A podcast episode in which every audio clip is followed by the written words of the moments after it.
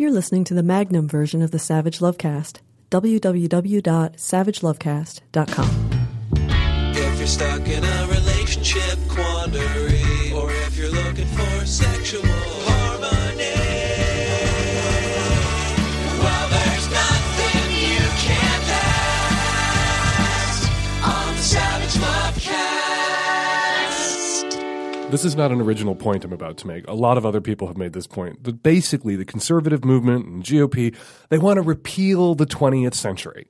They want to roll back voting rights for African Americans. They want to end access to abortion. They're attacking access to birth control, which only became freely available to American women and men. Men rely on birth control too. Because of a Supreme Court decision in the 1960s, Griswold, look it up.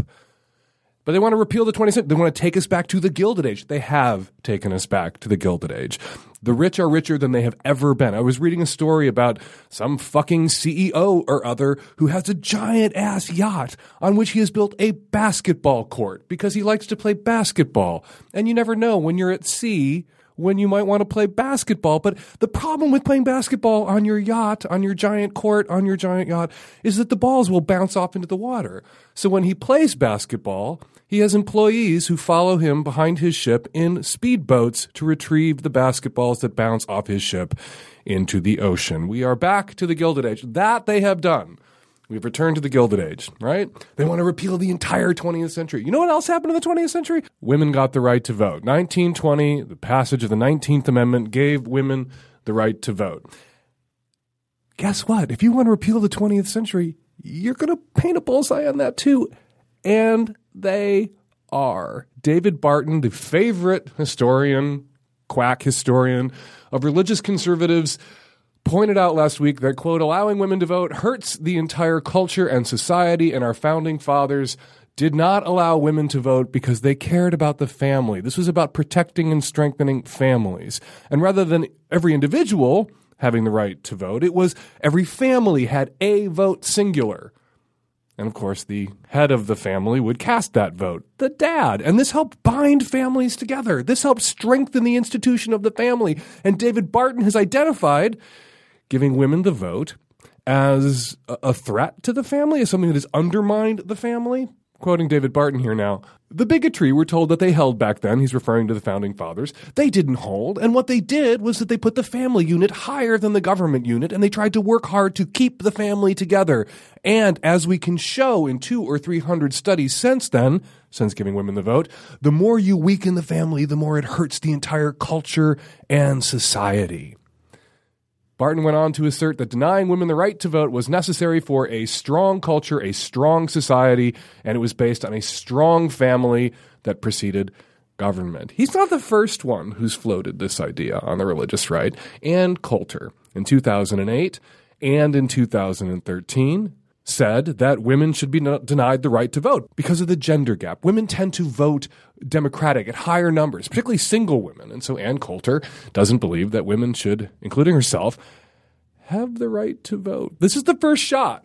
You know, 10 years ago, 15 years ago, when I started pointing out in Savage Love that there were groups on the right, religious conservative organizations that were launching campaigns, attacking access to birth control, people were kind of thinking I was crazy for paying any mind. But this has become a huge movement, undermining access to birth control. It is one of the right's huge beefs with the Affordable Care Act, also known as Obamacare, that it increases women's access to birth control. It is one of the fields of battle in which they are fighting the ACA.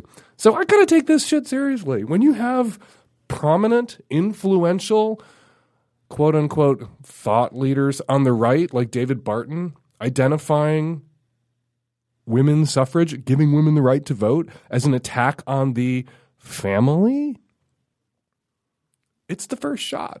Well, Ann Coulter really fired the first shot, but here we go.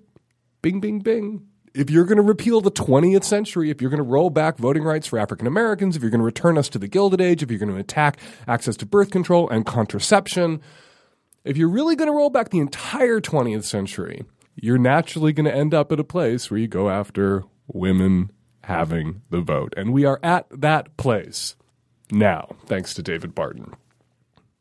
It's easy to laugh him off. He is a ridiculous asshole. But people on the right listen to him. And people on the right tend to make shit happen in this country. Don't believe me? Go try to get an abortion in Kansas and see what people on the religious right are able to do and the conservative right are able to do when they put their minds to it. This is why you need to vote. I said a few months ago that I would rant and bang away every once in a while about the importance of voting in these fucking midterm elections. Here you go. Here's a reason to vote in the fucking midterm election, to face David Barton. Ladies, single women, young people, people of color, these are the people who don't vote in midterm elections. We all turn out, because I am a young female person of color myself, we all turn out for presidential elections, but we don't turn out for midterms. And we saw what happened in 2010, a Republican wave, because Dems and people of color and young people and single women stayed home. And a never-ending assault resulted on women's right to choose, on access to contraception. Millions of people across the country denied access to health care because Republican governors and Republican legislatures said no to the Medicare expansion aspect of Obamacare, and people are literally dying for lack of access to health care in those states where Medicare expansion was blocked by Republican legislatures. Everybody who stayed home in 2010, all you young people, people of color, women, my fellow young people, people of color, women who stayed home and didn't vote, you helped build that. Let's unbuild it. Go fucking vote in November. Register to vote. You and all your young female person of color friends, get to the fucking ballot box on Election Day this November. If you're not registered to vote, register now, because only you can stop them from repealing the entire 20th century, including the 19th Amendment. Okay, we've got tons of calls, tons of questions to get to, and this week on the Savage Lovecast Magnum Edition, we have Ellen Forney, author and illustrator on bipolar disorder and dating and disclosure. And now your calls. Hi, Dan, 35-year-old straight male living in North Carolina, and I have met this amazing, beautiful, wonderful woman, and we are head over heels for each other, and the sex is great, and she is great, and everything's great. So here's my question. I grew up in a rural area. Sex was very taboo, Southern Baptist upbringing, and very, very sheltered. I've since left all that behind, happily atheist and happily sexually liberated. However, talking about sex for me in the bedroom and adventures and things like that, it's still kind of something that makes me blush and giggly and kind of shy. I can get it out, but it takes time. But for my girlfriend, she has always been sexually liberated and lived in a much larger city her whole life and just has no problems just like kind of blurting out her adventures and her lovers and her partners. And she's more experienced than I am. She's probably twice the adventures and twice the lovers. And I think that's great. I'm excited to learn from her, and I'm excited to learn from her and her learn from me. But when she blurts things out and when she talks about them, it makes me shy because it is something that she just kind of runs roughshod over me with. So do you think it's okay for me to ask, hey, can you keep me in mind when you bring up sex? Can you, keep me in mind that I grew up very sheltered and I kind of have a hard time just kind of blurting things out and talking about them frankly? At least in the beginning, I will. Maybe, as we go forward, it'd be great. Or do I just need to man the fuck up? And when she says something really crazy like, hey, we should, go have sex in public in a sex club, should I just look at her in the face and go, yeah, let's go? I kind of feel like it's probably a little bit of both, but I don't know. I don't want to scare her away or make her think that I'm, afraid of sex or afraid of new adventures. I am GGG ready to try anything pretty much once, but how do I talk about sex when it's hard to talk about sex? I kept waiting for you to lay down a card that would reveal your whole hand for what it often is when a guy says a lot of the things that you just said, that your discomfort could be tied to the fact that she's more experienced than you are, that this is you're offering up, the way I was raised, sex negative culture, sex was taboo, as the reason that her blurting these things out make you uncomfortable, when actually the reason they make you uncomfortable is that you're one of those guys who's uncomfortable with the fact that the woman that he's with is more experienced than he is and has had more partners than he has, and that is a torment to him. But you never laid that card down. So I actually don't think that's – your problem. I think your problem is what I might now dub the GGG trap, where she throws something on the table that she has done or wants to do. And it's a really good sign that she's sexually adventurous and she's sharing adventures she's had with you, and she's sharing with you adventures she would like to have with you, because she wants you to be her sexually adventurous partner. She wants to go on adventures with you rather than you being the end of sexual adventure, because now it's a serious relationship. Sexual adventure is hardwired into her sexual nature, and she wants you to be her partner and come along with her, and that's great. But you want to be GGG, you want to be sex positive, and so when she says, let's go to a sex club and have sex in public, you feel somehow that to be GGG, you have to say, oh yeah, let's go. You have to consent. You have to volunteer to sign up for that adventure right away. And I'm here to tell you, as the coiner of the acronym, whatever it is, GGG, good, giving, and game, that you don't have to say, yeah, let's go right away to maintain your GGG bona fides.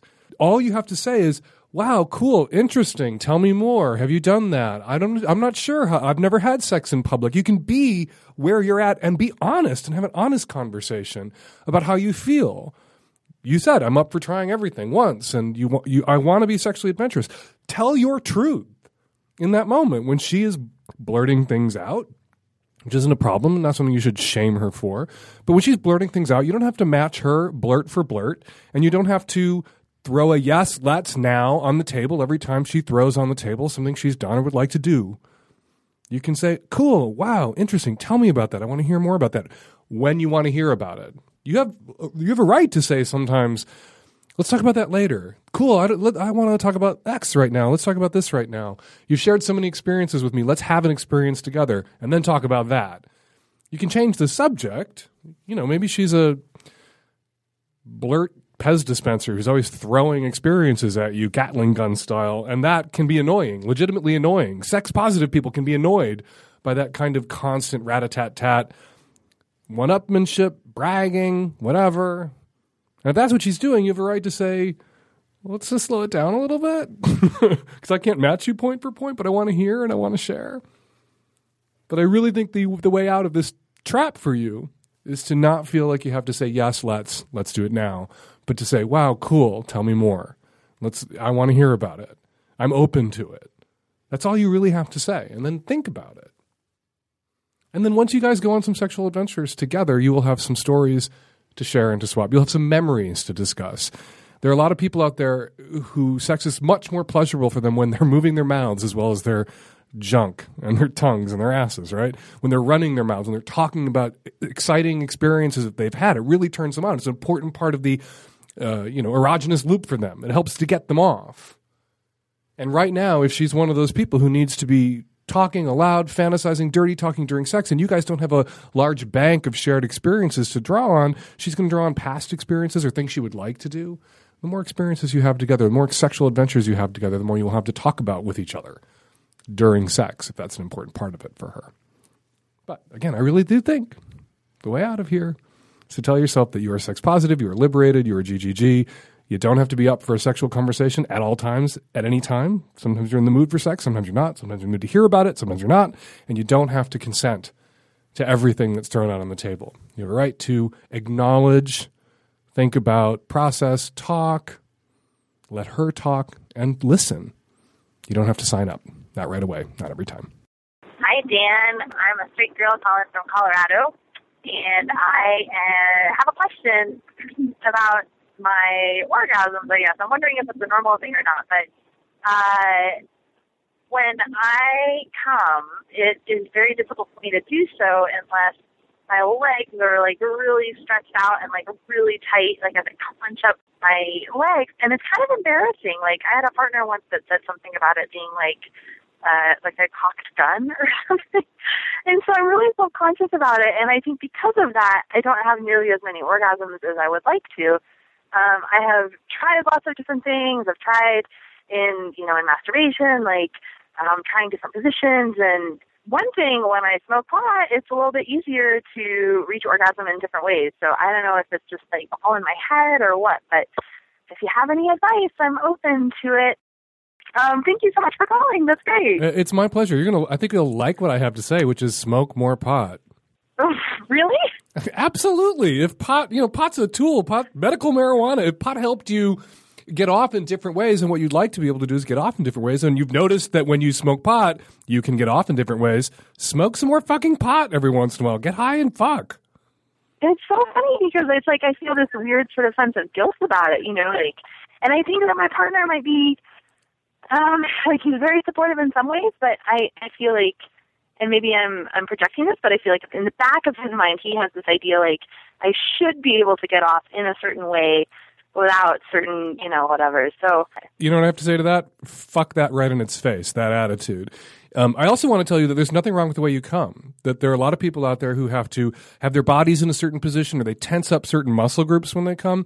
There are a lot of women tense their thighs and asses when they come. They bear down. It puts pressure on, you know, all those muscles that are tied to all those tendons that are tied to all those muscles that eventually are tied to your clit, that eventually wrap themselves around and are threaded through and over your clitoral tissues, your clitoral glands, not the glands, the exposed part, but the clitoral wings, the roots, the thing that anchors the exposed part of your clitoris into your body. So when you bear down like that, you're pushing yourself over the edge with self-induced clitoral stimulation, and that the fact that you need that to get off usually is nothing you should be ashamed of. It's how you get off. It's how you come. Right. And if you want to be able to come in more ways, and you've noticed that there, you know, because sometimes that can be awkward, you know, when if the kind of person, I had a boyfriend once who had to like bear down like that, even though he didn't have a clit, at least I don't think so, had to bear down like that. And sometimes it's going to be a little awkward for the partner because everything's sort of like going to that moment, and you don't want to be between those legs when that happens because it hurts. It's like being cut in half.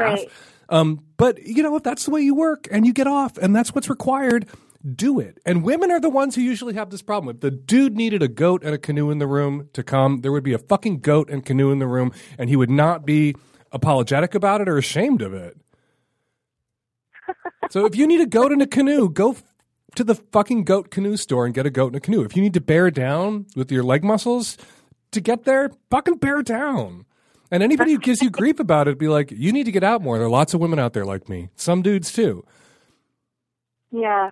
And then for your own entertainment, for your own pleasure, for your own, you know, for variety, for you. I'm not saying smoke pot to relieve your sex partner of the terror and the burden of having to see you get off this one particular way. I'm just saying for your own sake. If you want a little variety, you want a little difference every once in a while, you want to like get off in a slightly different way, smoke some fucking pot. Well, since you say it, though. You have my permission. You insist. My permission is not a prescription for medical marijuana, but it's close. It's very close. Just quickly before I let you go, the first time somebody saw you come the way that you come, saw how your orgasms work the way that they work, and shamed you about it, what is it that they said that so stuck with you and so struck you? Oh, he said something about it being like, and I think he was just trying to be friendly. This was when I was like 19 and I'm in my 30s now, you know, but he said something about it being like a cocked gun, just really tense, but he said it in a really negative way, like it was uncomfortable for him, you know? And so I think I took some things away from that. Like, okay, I can learn from this experience, but at the same time, it's just kind of like stayed with me, you know? It's crazy how early in our sexual, you know, lives, our adult sexual lives, partnered sexual intercourse, how one stray comment or attitude from somebody can really stay with you all your life. You can be turning this over and over in your head 20 years later, 15 years later. And, you know, we can't get into the heads of every, like, you know, 16, 17, 18-year-old who's the new sex partner of somebody else who's never had a sex partner and say, careful what you say. Don't say anything like dumb, stupid, shamey, hurtful, because that's going to stick with that person. But it does. It sticks with us. And it's really – the onus is on us because we can't all have the benefit of like a really worldly wise, compassionate, loving, non-shaming sex partner right out of the gate.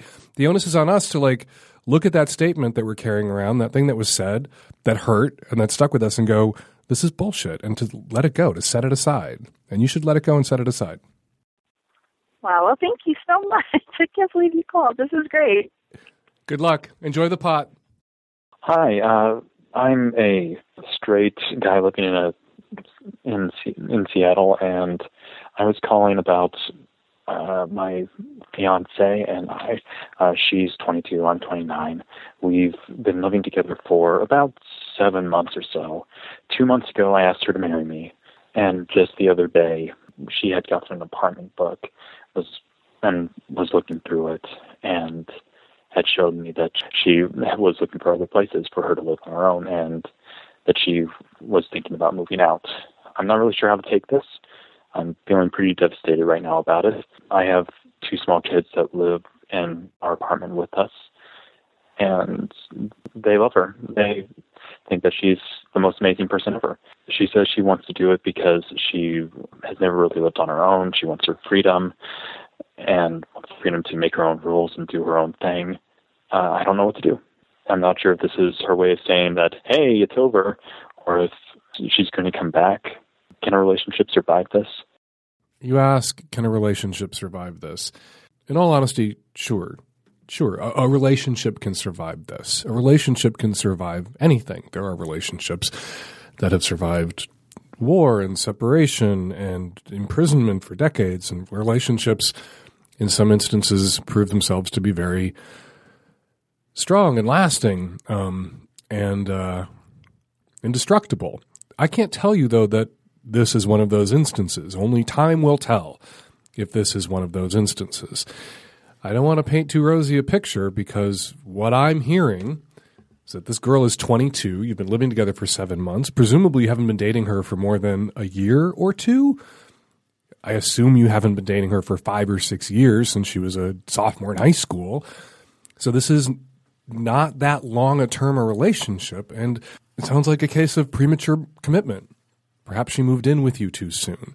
Perhaps you proposed to her too soon.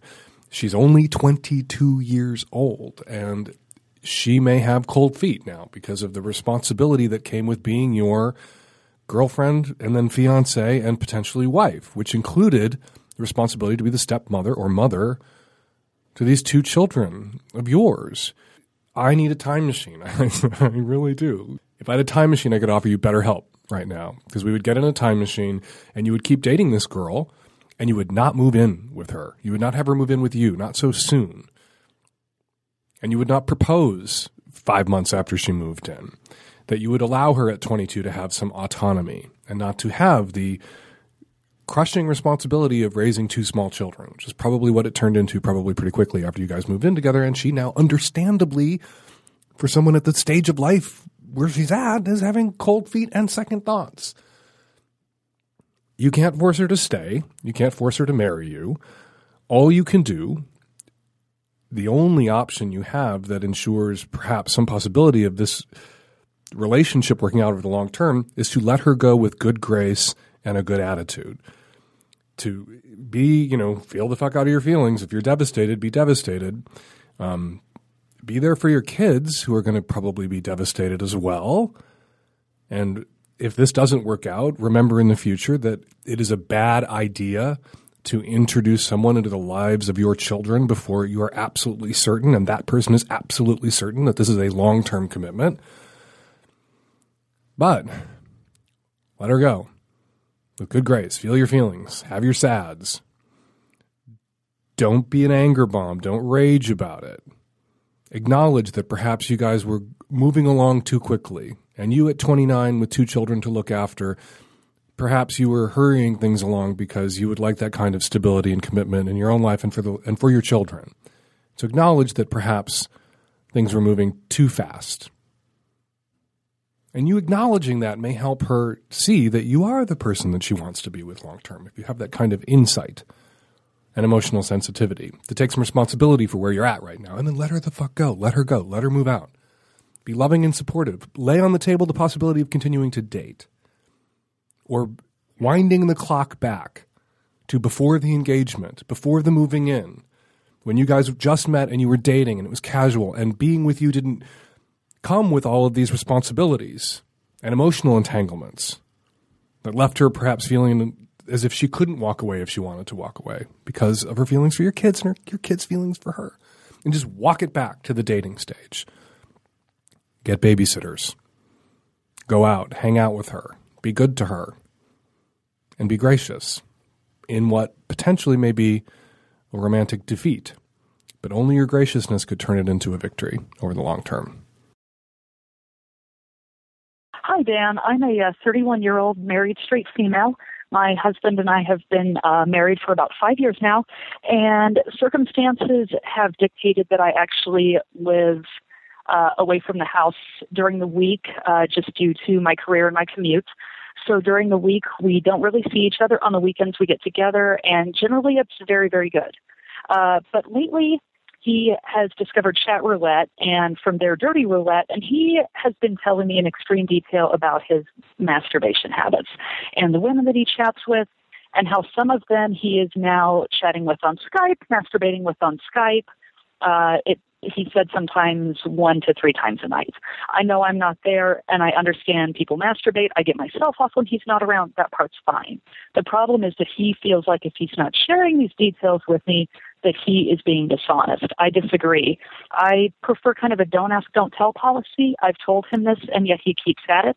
If he were approaching it from a, hey, I did this with this person, it was really fucking hot, do you want to try it? I really like to be a GGG partner, but at the same time, hearing about the things that he does when I'm not around, it does make me feel inadequate and uncomfortable. I don't really know how else to approach the situation with him, and our arguments about this have escalated to hours and hours of fighting and crying, and basically him just trying to justify this by saying that he's just trying to be honest with me and open with me, and I tell him that, well, I appreciate that. It doesn't actually help me out. If you have any advice to give on how I could better approach this situation or what I could do better, that would be tremendous. Thank you very much. Oh my God, I hate your husband so much. I don't mean to prejudice you against him or anything, but I really hate him because I hate people who – you know, wrap themselves in the, you know, the laurels and the of honesty. I'm just being honest and open when what they're being is cruel and obnoxious and then claiming that as a virtue. I'm telling you these things because I just think it's really important that we be honest. These things that you've asked me not to tell you, because it's painful for you to hear them. I'm going to tell you these things because I'm a good person who's hurting you on purpose. That is some fucked up bullshit right there. He can't tell you these things. You're apart, right? You can't tell you these things if you hang up the fucking phone every time he starts. Just hang up the phone. You know how I feel. I don't want to know. Have your fun. Telling me these stories about the women you're masturbating with that you are forming emotional entanglements with makes me feel unhappy and insecure. And the fact that you persist in telling me these things after I've asked you not to tell me, given you my blessing to run off and do whatever you want to do, asked you not to tell me because it hurts and you continue to, that's an indication that you aren't really concerned about my emotional security or comfort. And that's a really bad sign for the future of our relationship, asshole. And then hang the fucking phone up and repeat as necessary. I think what's at bottom here is he's mad that you're gone and he's punishing you. He's lashing out at you, inflicting pain on you, emotional pain, and then claiming butter wouldn't melt in his ass, that he's just doing this because he's such a good person. I'm such a good person. But I just have to be honest. No, you really don't. You know what? You don't have to be honest at all times. And when someone tells you that they don't want to hear about something, that they don't require your honesty in this area of your life, your shared life, your romantic life, your sex life, shut your fucking mouth. They don't want to hear it. Your husband pisses me off. And he should piss you off too. And you have every right to be pissed off. Slam the phone down. He can't tell you. You don't want to hear about it. Don't listen. If it's all he can talk about, don't talk to him. If it doesn't stop, don't stay married to him. Hi, Dan. First, in background, I'm a 24-year-old disabled man in a marriage with a 24-year-old woman. She works and brings home the bacon. I stay home and take care of the home. When we have kids, I will be the one changing diapers and cooking dinner and driving them to and from school, and she'll be the one working all day and providing for our family. Now to our dilemma. I am of the opinion that wife and husband come with baggage that I'm not willing to accept, especially from a Judeo-Christian perspective. I don't consider my wife a slave or my property in any way. Beyond the historical problems with wife and husband relationship, I feel like it's disingenuous to describe each other like this, because if we're being honest about a relationship using the wife and husband words, we would describe me as the wife and her as the husband. My wife, however, disagrees. She thinks that the term partner is a downgrade. She believes that describing her as my partner rather than my wife makes her less of a spouse. So after a long discussion with this over the last couple weeks, we've decided we need to hear the opinion of someone on the outside. What do you think? Do you think that partner is somehow less than wife and husband? Does the historical baggage of the terms disqualify them as an appropriate title? Thanks for helping us out. Newsflash, straight people, pay attention. You guys redefined marriage a long time ago. There's been this argument about whether gay people want to redefine the institution of marriage. Straight people redefined the institution of marriage long ago. And marriage is whatever two people in it say that it is, period, the end. That's all. The idea that marriage for many centuries, was millennia, a property transaction where one man gifted his daughter to another man, and in that transaction, which often involved an exchange of a great deal of money or cattle or whatever, that daughter transmorgified into wife but still property. Absolutely true for millennia, for centuries. Women were indeed slaves, really, of their husbands, the property of their husbands legally, socially. That's over and has been over for a while. Not for as long as it would be nice, but it's been over for a while. Now marriage is two equal and autonomous individuals who make a commitment to each other. And the wife can submit joyfully to the husband per the Southern Baptists, or the husband can submit hornily to the wife per the femdom couples. But it's really up to them, or they can be equals in an egalitarian marriage. So wife doesn't have the baggage anymore that you're attempting to attach to it. You're extending the life of that sexist, horrible chattel slavery idea of wife by insisting that it still means what it no longer means and does not mean in your relationship. So yeah, call her your wife and you are the husband. I have a husband and he has a husband. We have no wife. Does that mean no one is oppressed in our relationship? No, of course not. I'm oppressed in our relationship.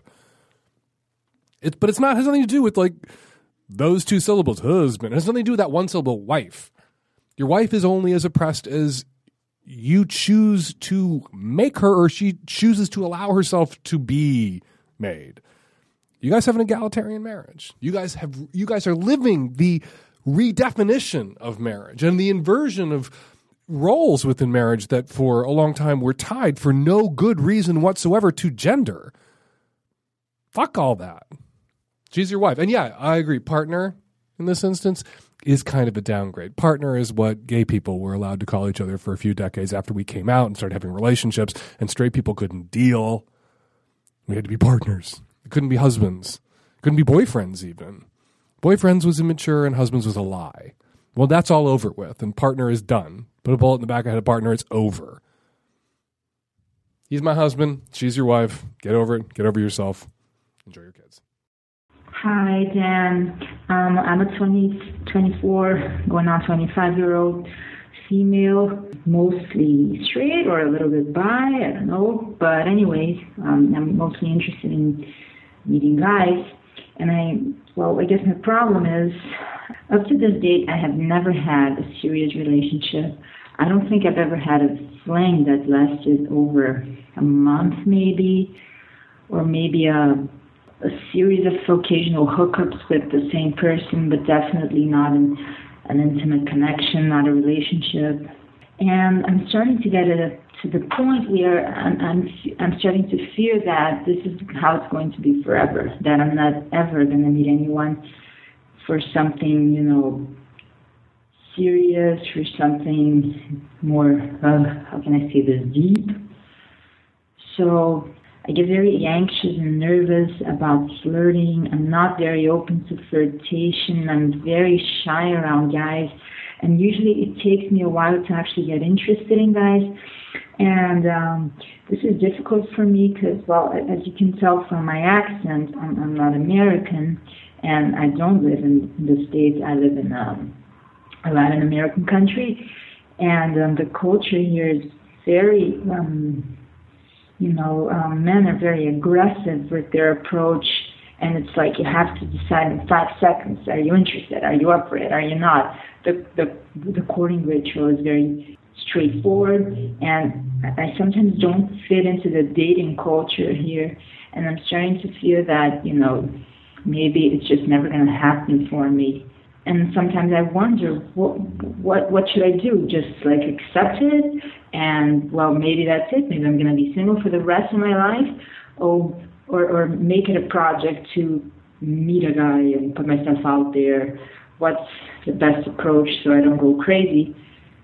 Especially because my 25th birthday is coming up, and that's the age where people start to look at you not like a single gal out in the towel, but as a, you know, oh my God, she's 25 and she's never had a boyfriend. That's sad.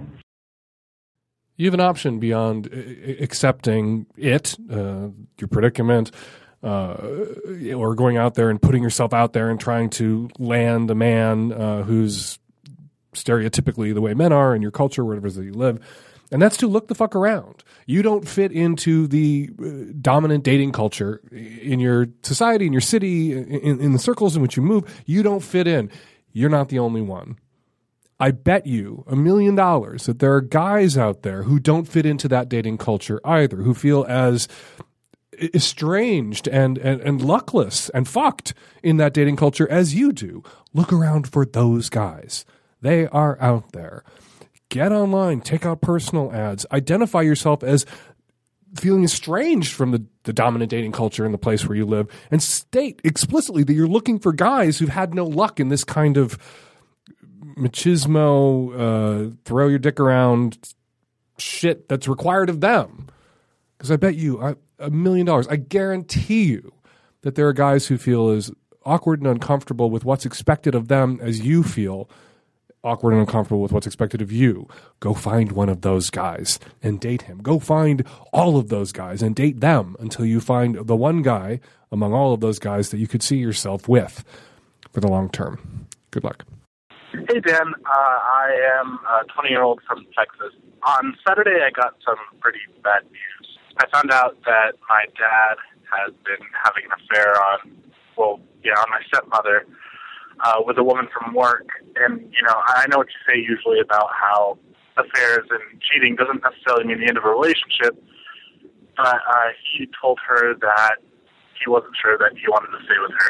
And I guess it's kind of a big deal because my stepmother is basically my mother. She raised me and she supported us through everything, and she's like the best person I've ever known. And I kind of don't know what to do about my feelings towards my dad. Well, we had a pretty strong family unit, and it seems like he's kind of tearing it all apart, not really thinking about anybody else, and I kind of feel mad at him, but I don't want to cut any ties or say anything that I don't mean to him either. So I was just wondering if you had any advice on how to deal with a cheating parent, I guess. You understandably feel loyal to your stepmother, who is essentially your mother, who raised you and was there for you and there for your dad. But for you to maintain a relationship with both of these people going forward, and you're going to have a relationship with both of these people going forward. Your stepmom's always going to be your stepmom or your mom, and your dad's always going to be your dad. They're not going to be in a relationship with each other for much longer. And that is something that is separate from your relationships with each of them.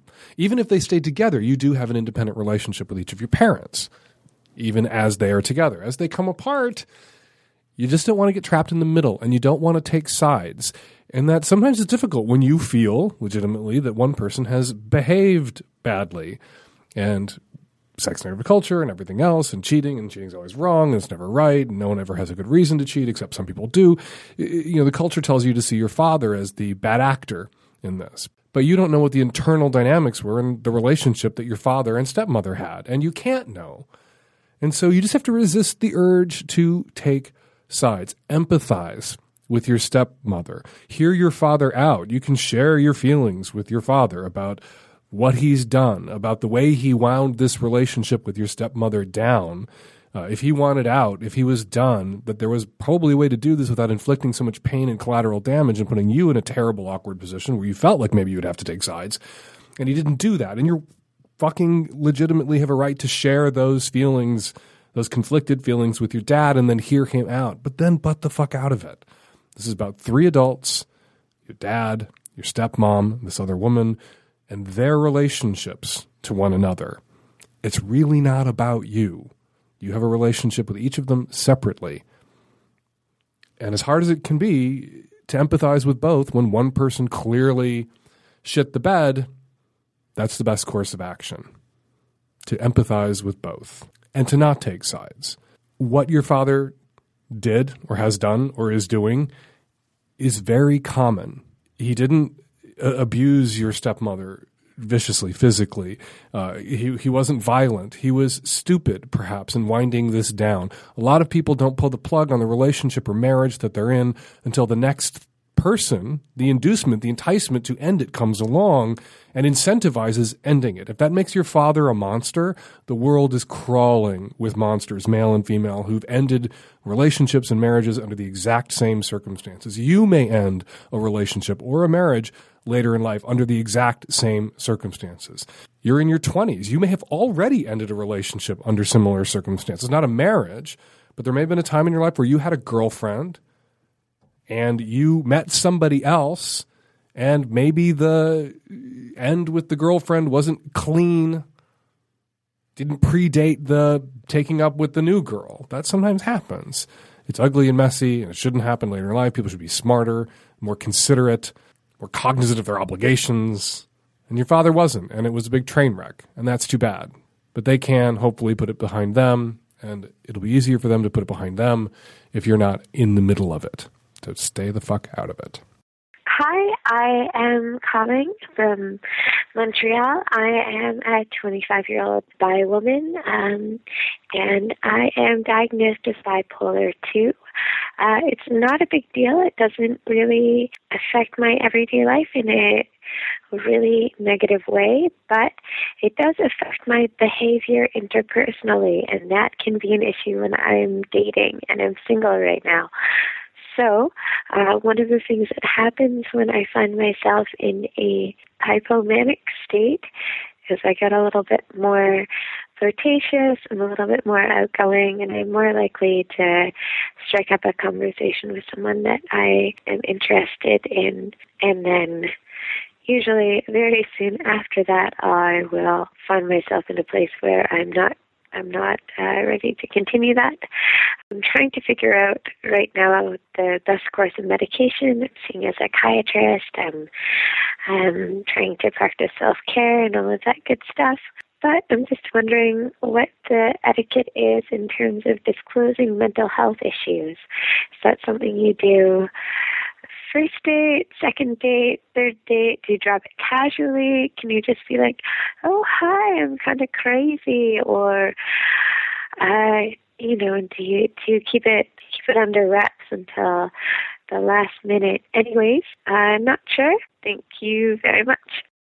Joining me by phone, Ellen Forney is a graphic novelist here in Seattle. She describes her struggle with bipolar disorder in her best-selling graphic memoir, Marbles, Mania, Depression, Michelangelo, and Me. It is terrific, and you should get it and read it. Whether you have bipolar disorder or you love somebody who does or not, it's just a really terrific piece of work. So, Ellen, thanks for jumping on the phone with us today. Thanks for inviting me. So just to recap, I listened to the call 3 or 4 times before I think I identified what the issue is for her dating and romance-wise. So she says that when she's in a hypomanic state, it affects her behavior when dating. She's more flirtatious, more outgoing, and then soon after she finds herself in a place where she's not ready to continue that. So I think what that might mean is that she presents herself as one kind of person sort of socially or sexually at first meeting when she's hypomanic, and then she can't live up to that person, and she doesn't know how to walk it back, and she doesn't know when to disclose. So that's something you wrote about in Marbles. What's your advice for her as a fellow sufferer? Well, it's interesting that you pointed at that one particular line, because that's really stuck out to me. Bipolar 2 is, I have bipolar 1, which is full-blown mania and full-blown depression. And what bipolar 2 is, which is what she has, is hypomania, which is not full mania, not full-on extreme mania, and depression, and full clinical depression. So I'm wondering if she was kind of avoiding saying that she gets depressed. Mm-hmm. Now, I don't know that that's the case, but that's the pattern of episodes. You start up and generally fall down, and your body's like, whoa, that was exhausting. Mm-hmm. So there are kind of two different issues there.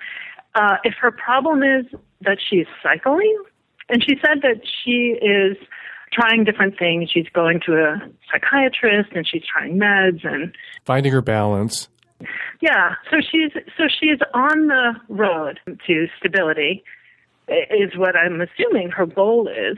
So there's the problem that she's still cycling, that she's going through these periods where her judgment is different, mm-hmm. And what she wants is different. And then there's what she was calling about, which is etiquette. And as you might imagine, there is no book of etiquette for that I know of. There's no bipolar Emily Post out there. But we want you to play that role right now. So when she asks, when do you disclose? I'm going to do my best. What's the etiquette? Have you dated? Have you started a relationship since your diagnosis? Well, sure. And actually, one of the things that this brought to mind was my boyfriend now. We've been together for almost 5 years. But when we met, I really just fell head over heels for him. And we had actually only known each other for a couple of days. I was visiting another city, his city, and we were in my hotel room, and he was in the bathroom, and I had my meds in my hand. And I remember having very conflicted feelings about whether I wanted to take them really quickly so that he didn't know, or if I wanted him to come out because I wanted him to know, and because I really liked him. And so I was there for just that moment. And then he came out of the bathroom and I just blurted, "I'm bipolar." And is that your recommendation? Blurt, "I'm bipolar" with your medicine? Well, it's not. But I have to say, it turned out okay. Uh-huh. We've laughed about it since. I mean, obviously, we've been together for a long time. We've laughed about it since. But I think it's probably the same as a lot of things that are personal, how you share them with someone that you just met. I mean, usually you want more of a context, right? And, you don't want to do it on the first date usually. We've talked about this a lot on the show, that if you're HIV positive, if you're a sex worker, if you're super kinky, I do think that you have a right to roll that out after they get a chance to know you. Right. If there's prejudices and misconceptions out there about who you are, to let that person get to know you first. Because often people say, "I'd never date somebody who's positive," until they realize that they are dating someone who's positive, who's just disclosed it to them in a responsible way at an appropriate time. And then they have to rethink their preconceptions and their prejudices. What are the preconceptions and prejudices that somebody with bipolar disorder may face in the dating world? Well, I would say that the prejudices that we might face are a lot bigger in our heads than they are actually out there, I have found. Mm-hmm. Having been out now for a year plus since my book came out, that was my big coming out. One of the hugest things that I learned from that is that so many people either have bipolar disorder, some sort of mood disorder, or if they don't themselves, then they have some very close connection with someone who does. I mean, just statistically, mm-hmm. Mood disorders, 10% of the U.S. population has some sort of mood disorder. So if you know 10 people, then you probably know someone who's crazy. And I looked up the statistics for Canada, too, and they're a little bit less, but almost the same. So Canadians are less crazy. Less crazy, or less diagnosed anyway. Ah. Or maybe we're overdiagnosed. I mean, maybe a combination. Have you been in a situation where you met somebody and got to know them at first in a hypomanic state like this girl describes, and then had to kind of reintroduce yourself or re-roll yourself out to that person? Well, I'll say a couple things about that. One, for me, for sure, when I was really manic, and I'd like to add that I've been stable for over 10 years now. Knock wood. And you know what? I can't say that about myself. So props to you. So when I was really manic, it's kind of like the closest thing that I've come to describing it is, if you have ever done illegal drugs, it's kind of like cocaine and ecstasy and speed, kind of all the same time, maybe not as completely kind of out of your head, I guess, but similarly full of energy and full of everything. And for me, that was a couple of months, and then I would crash. And I would exhaust my friends and alienate my family, so I would wind up kind of having a new group of friends that were a lot more high energy. And I mean, this is a big generalization, but a new group of friends basically, and definitely came across to a lot of people as kind of a, if not a different person, then very much a different aspect of me. When hypomania is really pretty different from that kind of mania. Hypomania is more, most people have actually had kind of a taste of it. If you think of, let's say, you're having a really great day, and it's sunny, and you just got a new job, and you have kind of a crush on somebody who just said they have a crush on you, and it's sunny, and, you know, just a really good day. That's basically kind of a taste of what hypomania is like. You just feel sexy and confident and not really out of this world.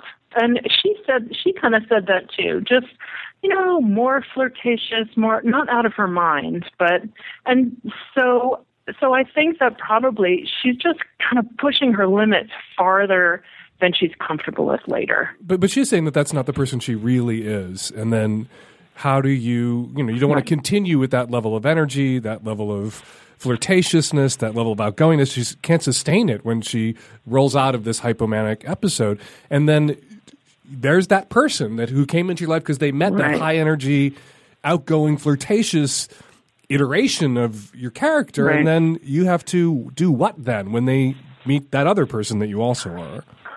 Well, you know, that gets back to the first problem that I mentioned, which was that she's cycling. I mean, that's the thing. And that she's seeking to stabilize. That's kind of going to take care of being a couple of different. I hate saying being a couple of different people because that it's not. It's like you're stretching yourself in different directions. But I know that. I mean, that happened to me again. My up was much more manic than hers, but totally seducing this woman who'd never been with another woman before, and it was crazy. It was awesome. It was really great, and she then was totally taken with me. And a couple months later, came down to visit in Seattle, and at that point I was really depressed and I felt horrible, and I was nowhere near the place that I had been before, and I think I kind of broke her heart. I still feel kind of bad about it. So the goal then of treatment and meds and seeing the doctor is to eliminate these hypomanic episodes, and then she won't have to explain them anymore or walk them back to get onto an even keel. So that just leaves the disclosure thing. And let's nail that down. Right. What's your best advice for when do you say, as using her words, when do you say, hey, I'm kind of crazy? And you probably shouldn't say it that way, caller. But really, it's why you're telling the person. Is it because you're interested in having a long-term relationship with them, and you just want them to know who you are? I do think that's what she means. Like, at what point when you're dating and mating, and there's a long-term potential, at what point are you obligated, in this case, to disclose, and how should she roll it out when she does? I would say it's the same thing that we started out talking about, which is wait until you have a bit of context. Wait till they get to know you a little better, and then if it seems like you want this person to know you better because you think they might be able to support you later, or so that you want them to know that it's okay that you're going to spend a month at home and not really want to do anything, or what? Waiting until you guys get to know each other better, that there's some more context there.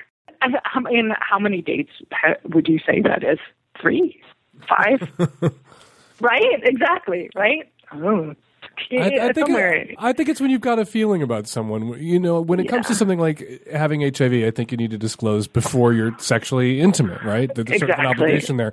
In this case, probably not before you're sexually intimate. You could really date and hook up and be friends with benefits with somebody for a while, and then if it's looking like open-ended potential long-term commitments may be made, then that person may have a right to know that you have this other underlying issue. It's in control. You're handling it.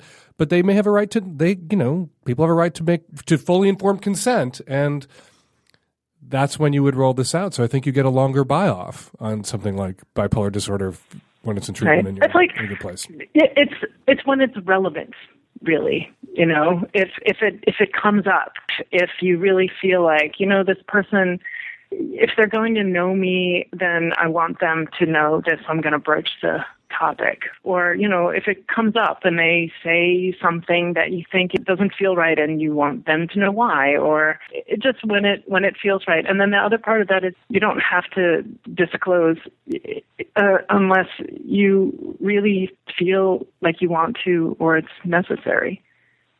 Ellen Forney, she's a graphic novelist here in Seattle, and she describes and writes about and draws about, in a very moving way, her struggle with bipolar disorder in her best-selling graphic memoir, Marbles, Mania, Depression, Michelangelo, and Me. Thanks for jumping on the phone today, Ellen. We really appreciate it. Dan, thanks so much for having me. Hi. So this was a question about anal sex. Is it normal for a girl, or maybe for a guy, not to be into anal sex immediately? I am dating a guy who's really into it, and I really want to be into it. But it seems as though I'm not. And I've been trying really hard to sort of ease my way into that side of me, and I'm having a little bit of trouble. And so if this is normal, I guess I was just wondering if you had any tips about how to become more comfortable with anal sex and how to sort of get there eventually. The mistake people make when they're trying to get into anal sex is they try to get into it in a great big hurry, that they try to get into dicks in butts, slamming in and out until the dick comes, until the guy gets off. And that unseemly rush to fucking and anal sex and anal play and anal pleasure is a lot more than just dicks and butts and fucking. That hurrying the process along is where people get hurt, is where people experience pain and discomfort that then they associate forever with any sort of anal play at all, and it ruins it. So if you want to eventually get to a place where you can enjoy anal sex, anal intercourse, dick and butt sex with this guy, and if he wants to get you there, then you guys need to not be thinking about dicks and butts for a very long time, that it shouldn't be about getting a dick into your hole. It should be about getting his tongue into your hole, getting the occasional toy or vibrator into your hole, getting fingers into your hole, and you know what? Getting your tongue into his and your fingers into his and toys into his. It might help you understand what anal sex is all about and how to do it if you're just not the receptive one every single time you guys play with a butthole. That his butthole is on the line too. And that anal pleasure is something that you can both share and that it can be reciprocated and that he can enjoy it too. And he has a prostate gland and you have these clitoral roots, wings, anchors that burrow deep back into your body and you have a vestigial female prostate. It can be fun for you. A lot of women out there who enjoy anal sex. Most of those women who enjoy anal sex probably didn't just plop their ass down on a dick one day at a boyfriend's request. They built up to it slowly over time. A lot of anal foreplay, a lot of orgasms during anal stimulation that had nothing to do with a dick and a butt. If you are playing with butt plugs, if you are laying a vibrator against your asshole, against your butthole, it's a beautiful thing, and having penis and vagina intercourse, or he's eating you out and getting you off through oral sex while gently playing with your hole, your other hole, your butthole, you will then begin to associate anal pleasure, anal stimulation with release and pleasure and orgasms and sex and consideration on his part as opposed to an unseemly rush to get his dick into your butt on his part. And that'll put you in a better place psychologically, a place where you can relax and untense and enjoy when you guys decide to go for it. And when you do go for it, don't, you know, make little fists and grip the sheets and grit your teeth and get through it. That the first few times you try, you don't have to get all the way to anal banging away porn star style until he gets off. That the first few times you can just ease in and breathe deep, a few thrusts, and then get the fuck out and do something else. But of course, if he's going to put his dick in your twat after putting it in your butt, shower time first. Because you don't want to introduce fecal bacteria into your vaginal canal for all sorts of obvious reasons.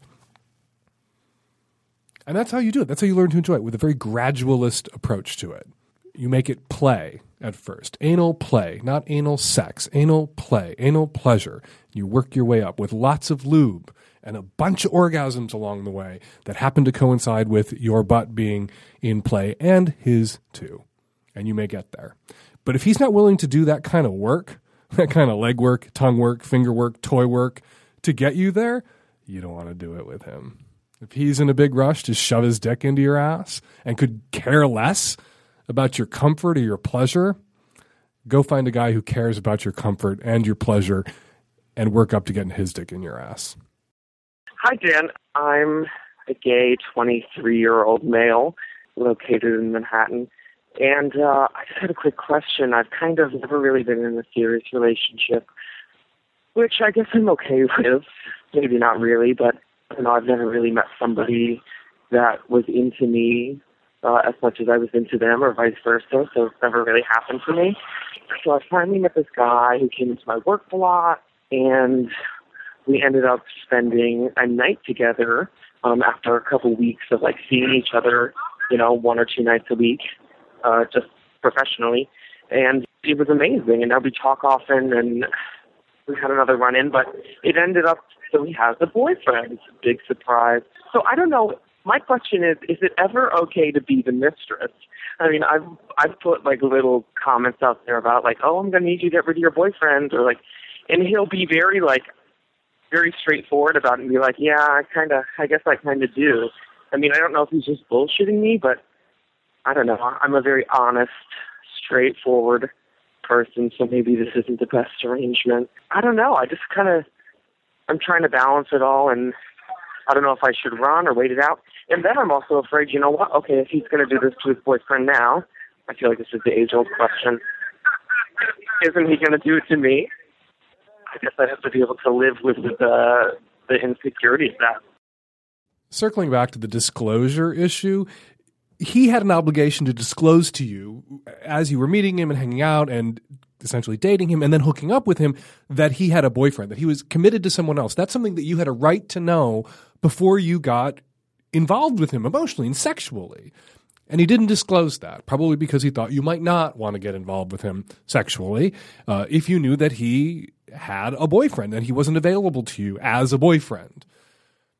There are a lot of people out there in open relationships, and the honest and decent ones, when they meet somebody new who flirts with them, is to say, particularly in gay land, you're cute, you're really hot, you should know I have a boyfriend or I have a husband. And then it's up to that person, the one who's being flirted with, the one who didn't know, the one that this information has just been disclosed to say yes or no, to sign up for that or not sign up for that. A lot of people are out there trying to meet somebody to be the one, or to round themselves up to the one and be rounded up to the one. They want to meet somebody who's available to them. That's why they're out there dating and flirting. A lot of people out there just because they want to hook up, and that's fine. And so if you disclose and it's somebody who's just interested in a hookup, they'll be like, I don't give a shit, you have a boyfriend, let's fucking do it. But there are some people who are trying to leverage into their lives with their sexual and emotional attentions a serious commitment, a relationship. And that person will not want to sign up for the piece on the side or the hookup or the random or the potential three-way candidate. And that person has a right to opt out at that moment and say, oh, well, thanks for telling me. You're really hot. If you're ever single, give me a call. Find me on Facebook, whatever. He didn't disclose to you. He wasn't honest with you. This isn't about cheating.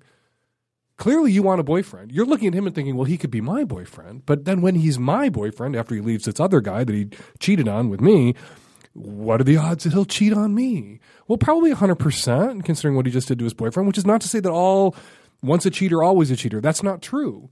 But a manipulative in a way and dishonest piece of shit in a way, always a manipulative and dishonest piece of shit in a way.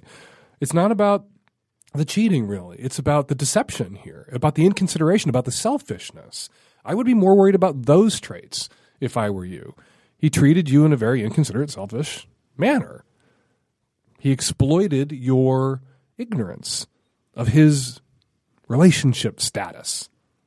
He allowed you to make a reasonable assumption about his emotional availability when he was flirting with you and fucking you, the perfectly reasonable assumption that he did not have a boyfriend, otherwise he wouldn't be doing this without at least extending to you the courtesy of informing you.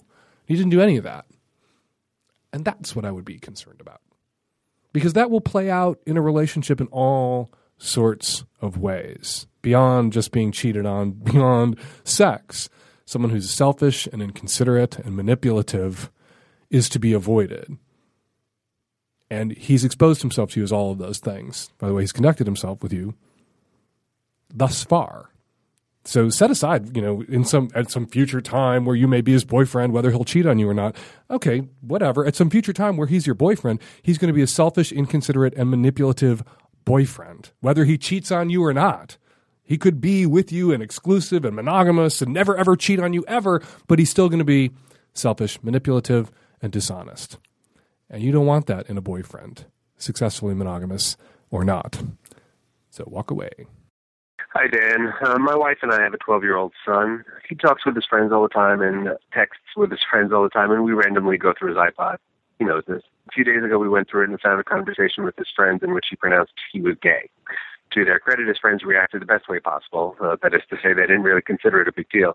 We dug more and found more conversations in which he questioned whether he might be bisexual or asexual. So we sat him down and tried to talk to him about it. Obviously, he was embarrassed and didn't open up much at all. He claimed it was stupid and a mistake, and he shouldn't have said it at all. We told him that if this is how he feels, he shouldn't be embarrassed, and being accepted and loved in our family is not even a question. We asked what made him feel this way and say it, and he had no answer. We made it clear that this wasn't an issue with us either way, but he had no answer for us when we asked if he was attracted to anyone or simply what made him post it at all. We think we know him pretty well and truly don't believe he's interested in anyone sexually at this point. Some of his friends have girlfriends and boyfriends, so we think maybe since he isn't attracted to girls right now, he thinks he belongs in the queer category. I guess the question is, how do we encourage and support him without making him feel like we're intruding on his privacy during this intimate, emotional quest he seems to be on? But we also want to be responsible parents and just kind of caught in this strange place right now. So I'd love to hear whatever you have to say. Leave him the fuck alone. I understand the obligation or the burden as a parent to monitor your child's online activities. I have a teenager myself. And I think we have to be moderate with that. I think that you dive in every once in a while. You make sure your kid's not a drug lord. You make sure that your kid isn't bullying or being bullied. And then you back the fuck out. You know, your parents, when you were a kid, theoretically, you know, before cell phones and text messaging and IMing, they could have put a wiretap on the house phone and listened to every conversation you ever had with anyone, but they didn't. And you would have found it very creepy and invasive and disrespectful if they had. You know, as a parent, to know that you can read everything your kid is doing and saying, you end up feeling like you ought to or you should. You don't have to. Dive in when you think there may be a problem. Dive in when you think there may be an issue. Dive in every once in a while for your own peace of mind. But then when you see shit that isn't – you say it's not a problem. You say you'll love and support him bi, gay, straight, asexual, whatever. If you see something that's not a problem, don't bring it up. There's no reason to address it with him if you don't think it's a problem. There's no reason to demand from your son because you saw him toying with or exploring – his sexual identity online, trying on different outfits online. There's no reason to demand from him some sort of final answer for your parents. You know, peer groups are very important to kids, but I think even kids intuit that friends come and go and peer groups change, so that what you are saying to a couple of classmates or a couple of close friends now isn't your final answer. That this can be an experiment, really. You can be trying on an identity. You can be seeing how this feels, seeing whether it is your truth. But saying it to your mom and your dad, who are going to be your mom and dad forever, that is a final answer. You can't unsay it. And he may be ready to say to a peer something he's not ready to say to you because he's not sure about it. He's not sure if he's gay, bi, straight, asexual, whatever. And he may temporarily identify as bi to his peers, knowing that his peers will move in and out of his life. Knowing that his peers are at that same stage of life where they're also trying on their identities. Nothing is carved in marble. But saying it to mom and dad, who will always be in his life, he may feel like you guys are demanding some sort of final answer that he's not yet ready to give, even if it sounds as if he's giving that final answer to his peers. So my advice to you would be back the fuck off. Continue to monitor in a responsible way, but you have to balance that monitoring for your kid's own safety with some respect for his privacy. And that now requires, I think, parents to engage in a little suspension of disbelief. Sometimes you have to pretend not to know something you do know, not to have read something you did read. That if you read something because you're monitoring your kids' online activities for their own safety, their own welfare, that is not dangerous, that isn't going to impact their relationship with you or hurt their schoolwork, imperil their future or getting into college or whatever else it is, leave it alone. Stuff it down the fucking memory hole. You don't have to address it with your kid. You didn't really have to address it. You say he's not sexually attracted to anyone. You say he's not sexually active. You say he doesn't have a boyfriend or a girlfriend. He's not 13 years old with a fake ID that says he's 22. He's not out there in gay bars potentially being at great risk because he's so young and naive. He's talking shit online about who he might be when he grows up. And he wants to do that with some privacy, with his peer group. Let him have it. Hello, Dan. I'm a parent to two amazing boys, and I've been married for 17 very interesting and engaging years. We were cleaning the house, spring cleaning, and my son's mom found magazines in his bathroom. She didn't look at them. They were turned upside down, and she asked him what they were. And he was embarrassed, and she insisted. And it never came out that the magazines were harmless sports magazines, ones, like Shape and Fitness. And I said, don't worry, I'll take care of it. So now my wife is pressing me, what were those magazines? And my son is embarrassed to say. I want to be supportive of everybody, but I'm caught. Do I tell my wife exactly what they were? Or do I support my son in a bit of a deception? I'm not certain what to do. I don't want my wife to not trust me, and I don't want my son to think that I don't have his back. And I'm not sure what to do, Dan. I really, really know my highest priority is for my son to believe that he can trust me, because hopefully after 18 years or 17 years of marriage, my wife knows already that she can trust me. Please, let me know what you think. I eagerly await your counsel. Hello. Hey, it's Dan Savage. Oh, my. Hi. Hi, how are you? Oh, I'm thrilled. I'm totally thrilled. Well, I'm glad I could make your day. Oh, let's say you've made my day and tomorrow. I'll be thinking about this tomorrow. I'll give you an extra one. Okay, where are you right now? Are you in a car? I'm in a car with my son, but I can switch off of my car phone in about a minute if you'd like. Yeah, I would need you to pull over, too, because I can't talk to people who are driving, so I don't want to kill somebody by accident. I understand entirely. Then can you give me a minute and a half to make that happen? Yeah, I'll call you back in 2 minutes. Thank you very much. Bye. Okay, we're going to wait a couple of minutes, then call him back. I'm going to look at some porn on my phone. Why don't you all do whatever it is that you do to pass the time, and we'll pick back up in just a second.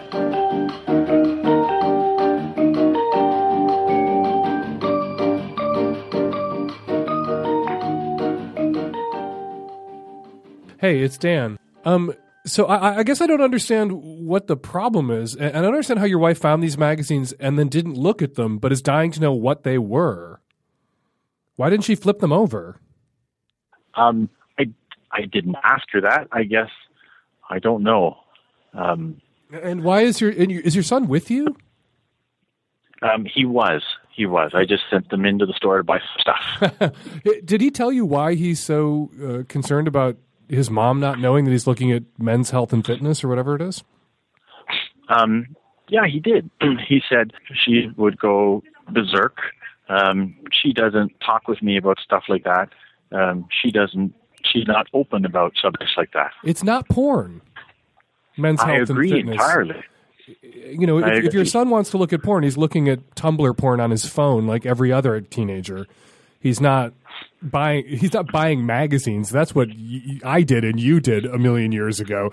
Teenagers today, they don't have to resort to magazines. If a teenager has a magazine in his hand, he is reading the articles. If he's masturbating, he's got his phone under the covers. I agree. So if, you know, he's shy for a reason he cannot share, and your wife is irrational on this subject, you have... I would agree on this and other subjects, yes. You have my permission, you know, to lie to your wife. You should, you know, if your wife is irrational on a subject, or anybody, you have a partner who's irrational about a subject, one of the things that you want a partner for is to... you know, be good where you're bad and bad where you're good. And if your wife is irrational about it, you have a right to like run her on a need to know basis on this, to run some interference for your son on this. Tell your wife that they were a couple of weightlifting magazines because your son's interested in like having a better body and is thinking about going to the gym, and let it be done. Is that not an option? Will your wife not settle for that answer? Or is she only going to settle for these magazines I didn't have the courage to look at? They're hardcore porn or they're nothing, and I will be a relentless psycho until you tell me they're hardcore porn. Well, I think that what's most likely is that she is on the irrational side of this sort of stuff. On the irrational side of porn? Well, of anything even quasi-erotic. Okay. So I think that is your son gay? No, he's not. Okay, so if it was a magazine with men in it and he's not gay, he's not sticking the pages together with what could have been your grandchildren. Yes, human, exactly. So go to your wife and say it wasn't porn. It's a men's fitness magazine because he's interested in being healthier. Leave him alone about it. Okay. This is the difficulty I had because I'm a pretty straight shooter. I mean, I don't like deceiving anybody about anything. And I just think, like, fuck. This is the truth, is it not? There's no deception here. It's a men's health and fitness magazine. It was several magazines. There was one of them was Men's Health and Fitness. One of them was, Women's Health and Fitness. You know, it was just general, in my opinion, healthy interest in things related to puberty. You know, it was nothing controversial. Then say that to her. Tell her it was the fucking New Yorker. If she didn't look at them, she's not, National Geographic, the fucking New Yorker, and Men's Health and Fitness, not pornography. Leave him alone. Like, one of the things that kids who have an irrational parent, you know what? Every kid has an irrational parent. A lot of kids have two irrational parents. Almost all kids with two parents have two irrational parents, each of whom is irrational about different stuff. And one of the things kids need to see is that the rational parent will protect them from the irrational parent. And that rational, irrational thing shifts back and forth, right? There's shit that I'm not rational about that Terry's more rational about, and vice versa. And the kid wants to see and needs to see that the rational parent is not going to allow the irrational parent to bully or demonize or run roughshod over them or just terrorize them. And sometimes that's up to doing the right thing for all involved and deceiving your partner. Yeah, I'm to go there because I feel very strongly about this. I'm willing to go there because I don't think it's such a huge deal. And, you know, sometimes we run our spouses on need-to-know basis. You know, your kid's a teenager. This is the last stage of his life where you guys as mom and dad are supposed to be hyper-vigilant, hyper-involved, overseeing everything, in everything. And so right now she may not be in a place where she can hear what those magazines really were. But, you know, in 10 years when she says, you know, if it comes up, you know, honey, those magazines were, you know, what you thought they were, but you just weren't rational about it. And she may laugh it off then in a way that she can't now because now she feels so responsible for everything that may happen to him and she's the parent and la, la, la, la. But she sounds a little crazy. Like, oh, my God, I found these magazines. I couldn't bring myself to look at them. What are they? And if she's terrorizing you about what they are now, fob her off with some fucking lie and put it to bed. Put a bullet in the back of the head of this issue and be done with it. I do think that it's best to just get closure as fast as possible. She's begging you to lie to her, by the way, that she didn't look at the magazines, put it on you, put it on him as being a crazy nutbag about it.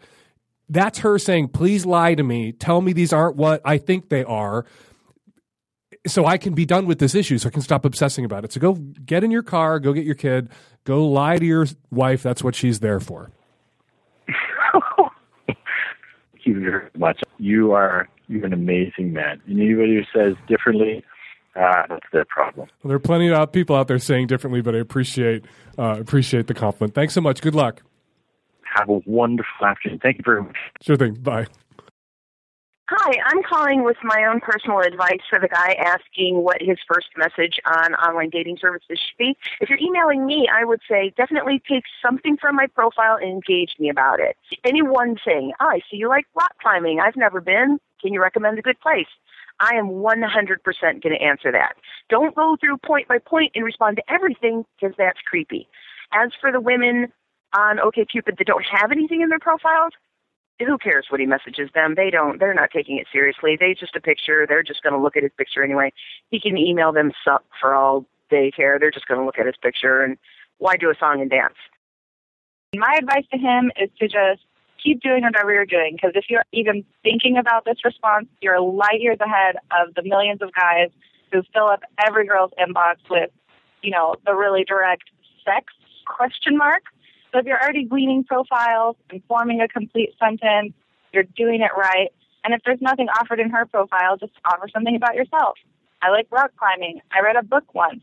If she wants to have a conversation, you've already started one. And if she doesn't, you can always try books. If they're not responding, it's just because they're not attracted to it. Like, that's what it is. Tinder, you go through and you say, yes, I want to fuck you. No, I don't want to fuck you. If they don't want to fuck you, they're not going to answer. The messages that worked to get my attention when I was on OkCupid, the biggest thing that guys don't do anymore, include your name.